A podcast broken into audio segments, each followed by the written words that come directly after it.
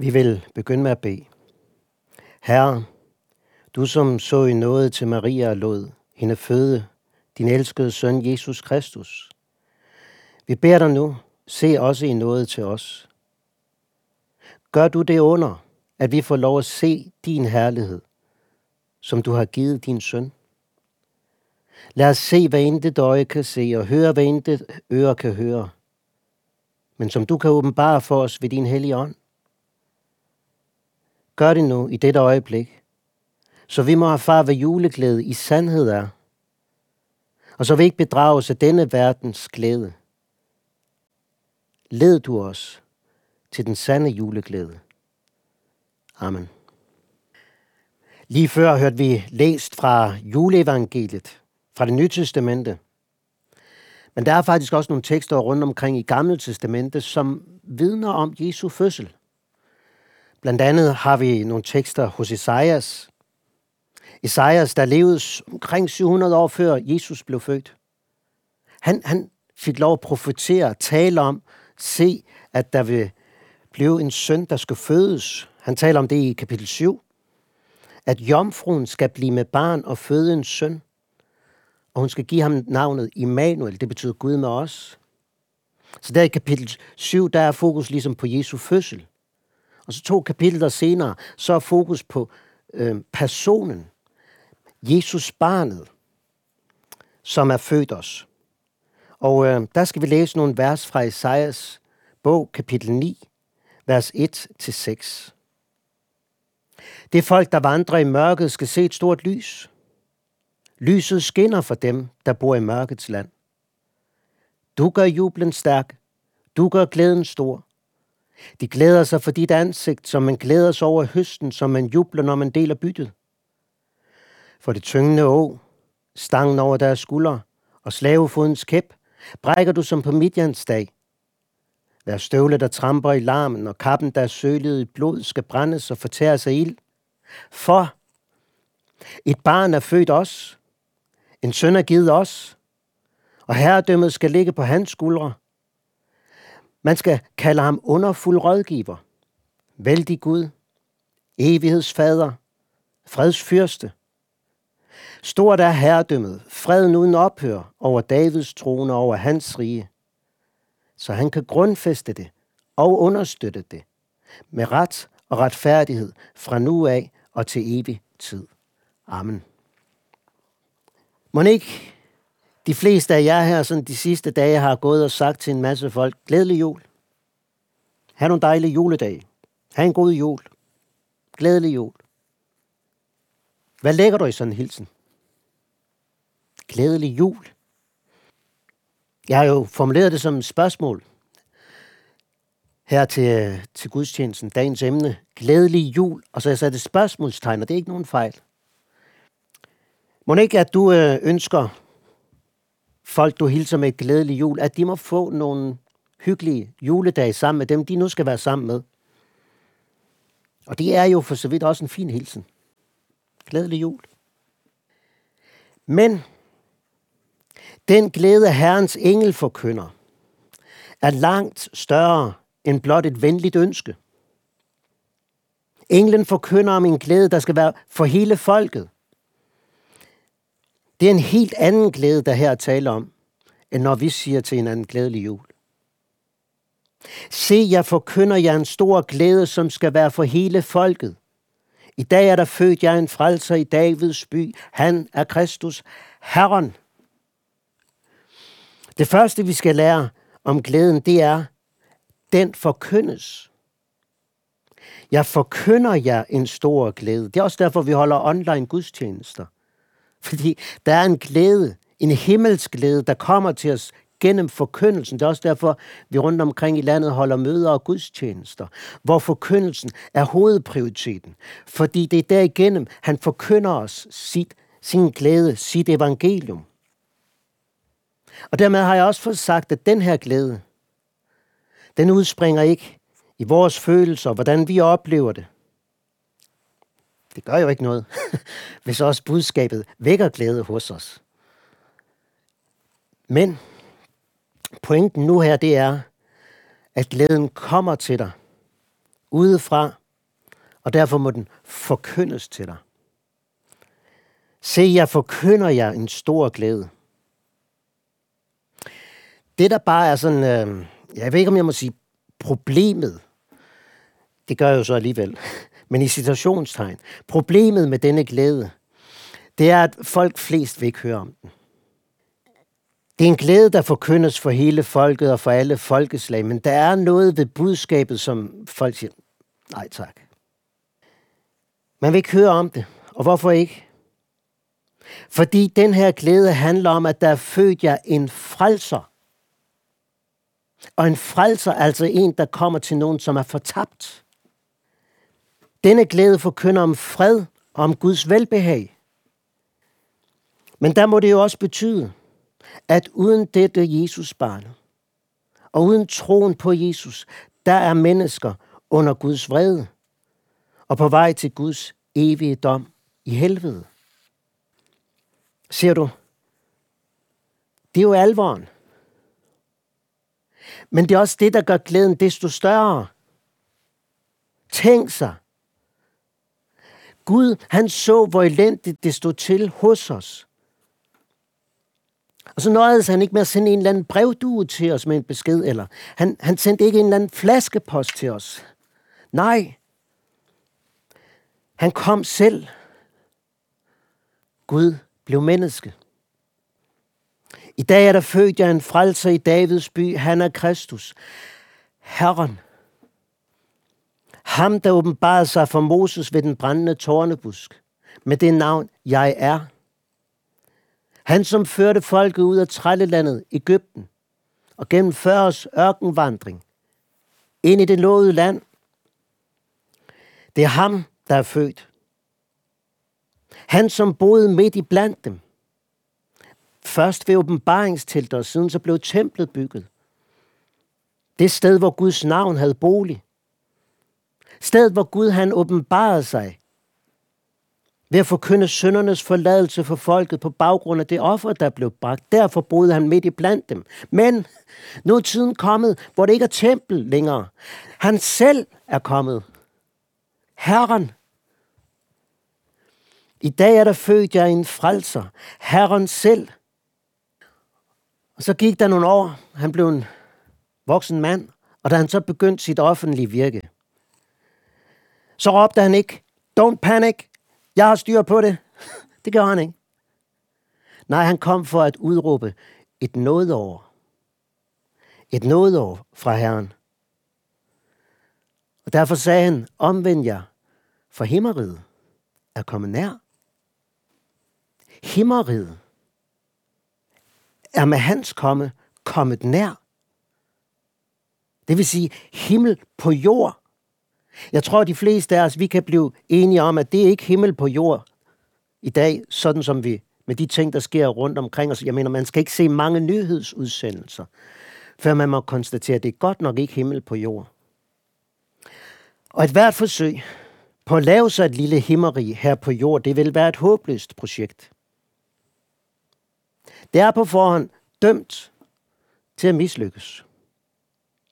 For så længe du bor i det her lille, selvlavede himmerige, så er synden der også.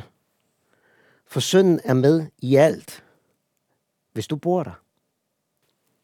Her har jeg lyst til at spørge dig.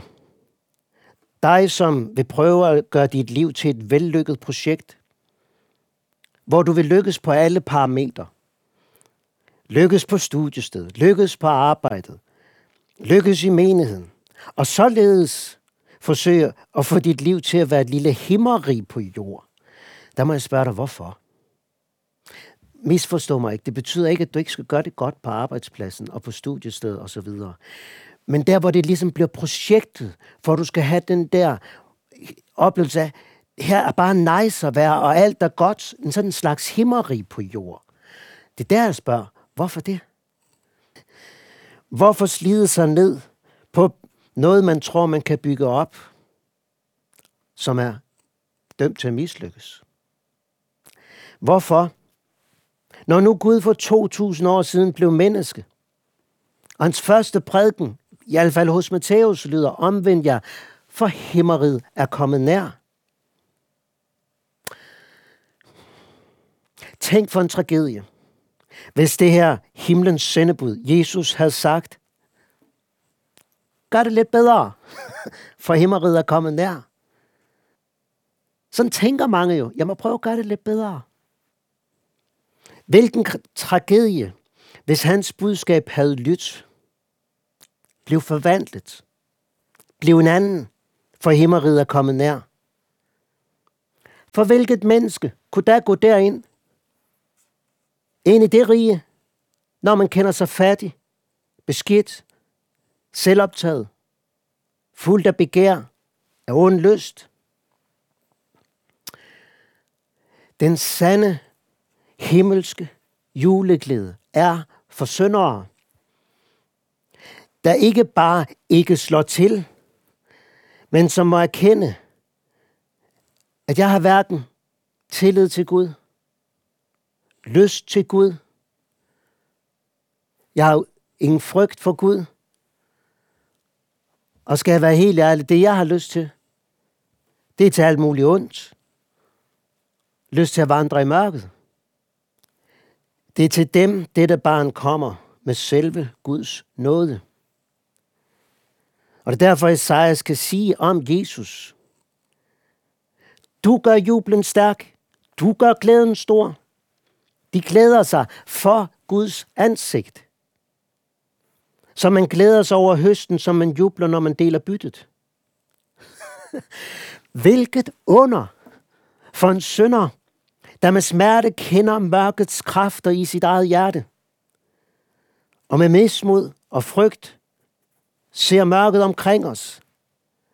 Hvilket under, at man samtidig kan glæde sig, som når man jubler over høsten, som når man deler byttet. Hvilket under så at kunne glæde sig for Guds ansigt. For du kender Jesus. Han gør glæden stor.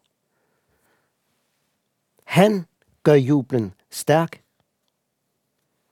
For et barn er født os. Det betyder, at han er menneske. En søn er givet os. Det vil sige, han er Guds søn. Han er Gud og menneske. Og lad du mærke til det. Herredømmet skal ligge på hans skuldre. Ikke dine, ikke mine skuldre. Hans skuldre. Herredømmet blev lagt på ham, og dermed også ansvaret blev lagt på ham. Magten blev lagt på hans skuldre. Herredømmet ligger på hans skuldre. Han har ansvaret i det her rige. Og man skal kalde ham underfuld rådgiver. Det betyder ikke, at han kommer og giver dig en lang række råd i en mørk og forvirret tid. Ja, det kan du sige, det gør han jo også, men han giver dig særligt et råd i vores mørke tid. Det er hans frelses under, underfuld rådgiver. Og når jeg nu siger frelses under, så er det fordi ordet underfuld ofte bruges i forbindelse med Guds frelseshandlinger. Så når der her står underfuld rådgiver, så er ordet underfuld forbundet med Guds frelseshandlinger, som vi møder flere steder igennem skriften, gennem Gamle Testamente. Han gjorde underer i Egypten. Han gjorde underer ved at føre dem ud derfra, under på ørkenvandringen. Det var et frelses under, da de krydsede Jordan og gik ind i det lovede land. Og det største under var, at han blev gennemboret for vores overtrædelser og knust for vores synder. Han blev straffet for, at vi kunne få fred. Hvilket under? Straffen på ham. Fred til dig og mig. Ved hans sår blev vi helbredt. Underfuld rådgiver. Man skal kalde ham vældig Gud. Vældig Gud. Fra vugge til korset og til gravlæggelse. Det så småt, småt, småt ud. Men han er vældig Gud. Han er evighedsfader. Evighedsfader, det kan måske forvirre lidt, når vi der læser om evighedsfader. Men der skal du vide, at det er ikke den trinitære titel fader, men det beskriver ham som en konge. Evighedskonge. Hvis opgave er at være din beskytter. Det var kongens opgave at beskytte folket. Værne folket. Og sørge for folkets liv. Så han er både en forsvarer og forsørger. Evighedsfader. Det vil sige, at han er det i evighed. Og alle dage indtil evighedens dag. Så en fredsfyrste. Fredsfyrste. Ingen politisk magt. Ingen politiske alliancer kan give en varig fred. Og ingen selvforbedringsråd eller religiøse øvelser kan give dig fred. Nej, der er kun én ting i denne verden, der kan give en evig og en varig fred. Og det er derfor, der står i Efeserbrevet, han er vor fred. I evighed. Evighedsfader. Freds fyrste. Fred, det betyder helhed. Harmoni. Noget, som er lægt. Der er ikke noget at sætte en finger på. Sådan er det i dit forhold til Gud, når du kender Jesus. Det er lægt. Der er ikke noget at sætte en finger på. Ja, dit forhold til Gud er, er perfekt. Sådan er det at kende fredsfyrsten. Og det er fordi freden hænger uløseligt sammen med ret og retfærdighed. Ja, freden er et resultat af, at han har oprettet retfærdighed. Derfor du, som bor i mørkets land, du, som kender mørket fra dit eget hjerte, kald frimodigt på ham. Og kald ham ved navn. Jesus. Han er din retfærdighed. Han er din fred. Og, og til dig. Dig, som vil bo i mørket og vil fortsætte med et liv i mørket og ikke vil vende om. Fortsætte i et liv i synd, ondskab. Og så samtidig håbe på Herrens lys og Herrens fred. Til dig må jeg sige, du må omvende dig. Vend om fra din bagtagelse, ægteskabsbrud, løsne blikke, urenhed, havesyg, misundelse osv. osv. Og vend frimodigt om, for Jesu nåderige er kommet nær. Her, her behøves vi ikke at komme sådan krybende. Nej, kom, kom frimodigt. For han, han forkynder noget fra Gud. Ved hans død betalte han straffen, din gæld, så du kan få del i hans retfærdighed og have fred med din Gud.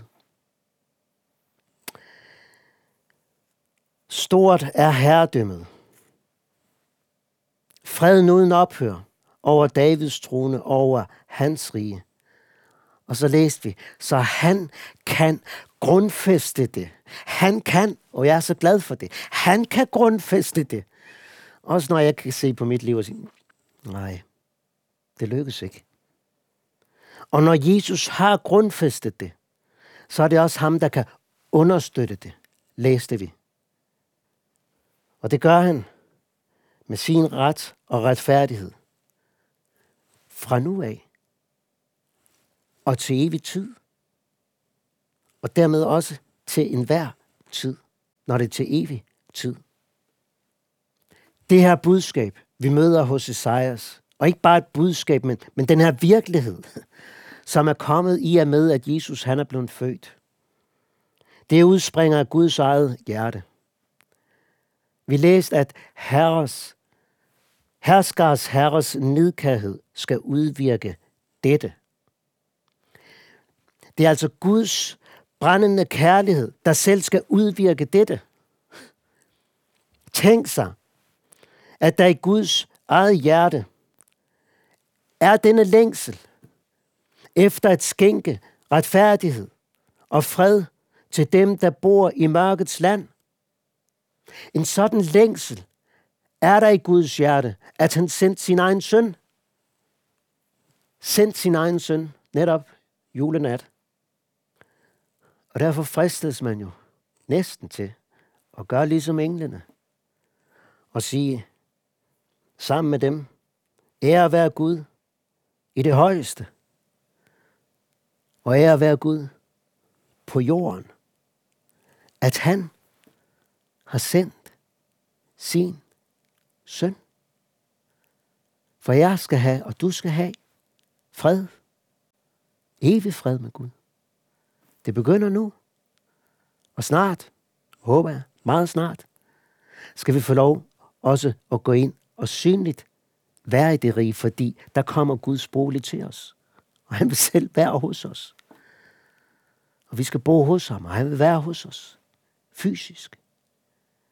Så lad os derfor begynde nu at sige, ære være Gud i det højeste og på jorden.